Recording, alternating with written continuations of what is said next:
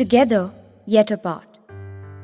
Love is a series of decisions, and they're not always easy ones. India's most epic love story was sadly a short one.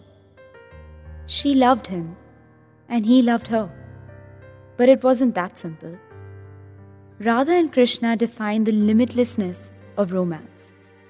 Their enchantment with one another in an enchanted forest land is India's exclusive fairy tale.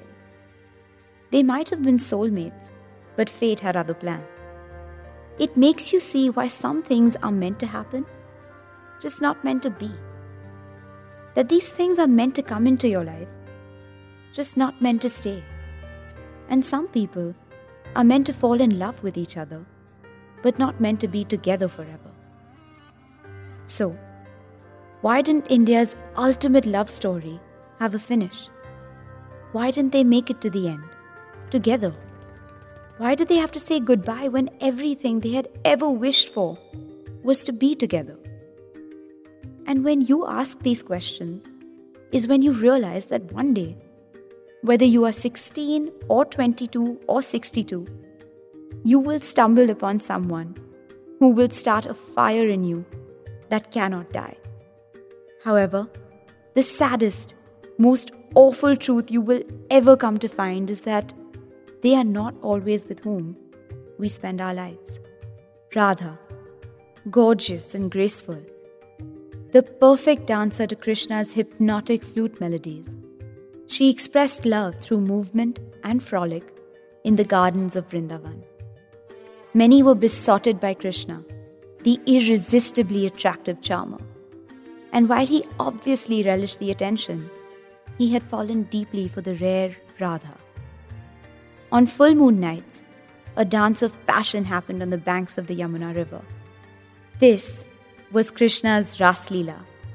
Gopis and Gopas swayed to the music of the invincible player, while Radha nestled up to him at the center of a merrily jiving circle. They danced all night. It was effortless and natural, just like their love. Later, in their favorite nook in the Madhuban, Radha would ask her Kanha, Will you always remain like this? Our blissful cowherd, though, had a purpose to fulfill. A destiny so large, it couldn't paradoxically make any more room for Radha, despite his every desire to. He was the chosen one, the sanctioned preserver of his era, the eighth Vishnu.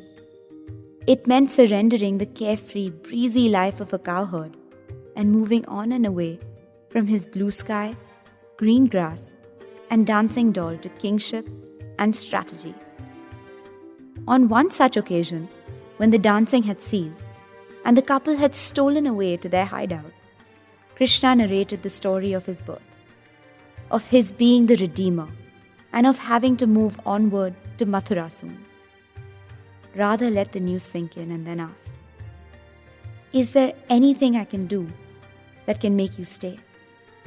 To which her beloved tenderly said, Radhe, nothing can hold me from my destiny and my duty. He didn't need to say any more. He knew Radha's mind, and she was right. Sure, he could have taken her along, but it would have been wrong to offer her his world. She already had her own, and it was soft and innocent and simple a flower in spring that couldn't have survived the hot winds that Krishna would inevitably encounter. Radha didn't deserve the hardship, nor the restraint she'd have to practice as queen, a far cry from her free spirited self.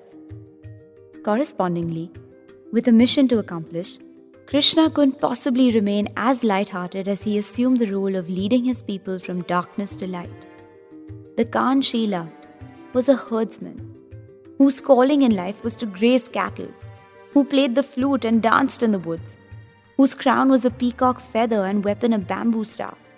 A far cry from the king of Yadavs he was meant to be and the politics, manipulation, and destruction on the horizon. Radha chose to stay in Vrindavan. She chose to see her Kanha in the waters of the Yamuna, the slopes of Mount Govardhan, and the trees of Madhuban. Hence, she'd always be with the man she knew. They sat silently for a while, reflecting on an exceptionally intimate past, savoring their concluding moments of togetherness, mind you, tangibly, and coming to terms with a dynamic future. He parted from Radha with the memory of her stunning smile as she waved him goodbye when he rode out of their wonderland. It must have been excruciating for them both. A pitiless separation.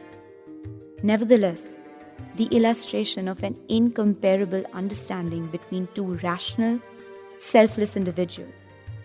Who says they weren't together? They remain eternally woven into each other's hearts, as does their story and ours, because they let Vrindavan become an everlasting shrine to their love. Would it have survived the involuntary change in both their personalities, the vicissitudes of life as monarchs entrusted with enormous responsibilities? Probably not, because they might have spent the rest of their time together looking for what they had left behind, incapable of finding or reviving that fantasy of youth. The Radha and Krishna of Vrindavan shared a perfect love, a love that was raw and took either for exactly what they were a love that kept them honest to themselves. And so, it thrived and continues to unto this day. We celebrate their love, its purity and unsurpassed passion. Most of all, we honor their redefinition of it as empathy, an empathy that kept them apart, yet together.